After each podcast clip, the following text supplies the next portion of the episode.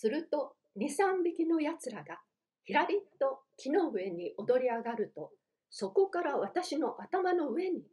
じゃあじゃあと汚いものをやりだします私は幹にぴったり身を寄せてうまく避けていましたが辺り一面に落ちてくる汚いもののためにまるで息が塞がりそうでしたこんな風に困っている最中私は急に彼らがチリチリになって逃げていくのを見ました。どうしてあんなに急いで逃げ出すのか不思議に思いながら私も木から離れ元の道を歩き出しました。その時ふと左の方を見ると馬が一匹畑の中をゆっくり歩いてくるのです。さっきの動物どもはこの馬の姿を見て逃げ出したのでした。馬は私を見ると、はじめちょっと驚いた様子でしたが、すぐ落ち着いた顔つきに帰って、いかにも不思議そうに私の顔を眺め出しました。それから私の周りを5、6回ぐるぐる回って、私の手や足をしきりに見ています。私が歩き出そうとすると、馬は私の前に立ち塞がりました。しかし、馬はおとなしい顔つきで、ちょっとも手荒なことをしそうな様子はありません。しばらく私たちはお互いに相手をじっと見合っていました。とうとう私は思い切って片手を伸ばしました。そしてこの馬を鳴らすつもりで口笛を吹きながら首の辺りを撫でてやりました。ところが、この馬はそんなことはしてもらいたくないというような顔つきで、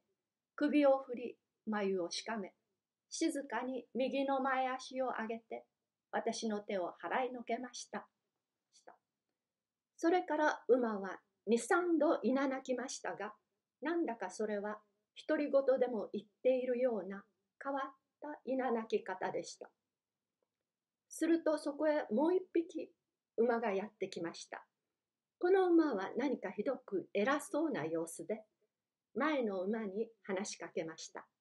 それから2匹とも静かに右足の蹄を打ち合わせると、変わる変わる五六度いななきました。だが、そのいななき方は、これはどうも、普通の馬の声ではないようです。それから彼らは私から5、6歩離れたところを2匹が並んで行ったり来たりします。それはちょうど人間が何か大切な相談をする時の様子とよく似ています。そして彼らは時々私の方を振り向いて私が逃げ出しはしないかと見張っているようでした。私は動物がこんな賢い様子をしているのを見て大変驚きました馬でさえこんなに賢いのならこの国の人間はどんなでしょう多分ここには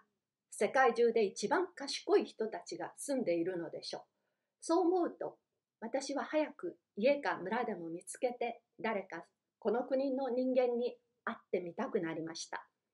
それで私は勝手に歩いて行こうとしました。その時、初めの馬が私の後から、ちょっと待て、というようにいななきました。なんだか私は呼び止められたような気がしたので、思わず引き返しました。そして、彼のそばへのこのこ近づいていきました。一体これはどうなるのか、実はそろそろ心配でしたが、私は平気そうな顔つきでいました。2匹の馬は1匹は青毛でもう1匹は栗毛でしたが彼らは私の顔と両手をしきりに見ていましたそのうちに青毛の馬が前足のひづめで私の帽子をぐるぐる撫で回しました帽子がすっかり歪んだので私は一度脱いでかむり直しました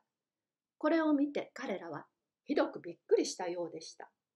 今度は栗毛の馬が私の上着に触ってみました。そして何か不思議そうに驚いています。それから彼は私の右手を撫で、ひどく感心している様子でしたが、ひずめに挟まれて手が痛くなったので、私は思わず大声を立てました。そうすると、彼らは用心しながらそっと触ってくれるようになりました。彼らは私の靴と靴下がいかにも不思議でならないらしく、何度も触っては互いにいな泣き合いました。そしてしきりに何か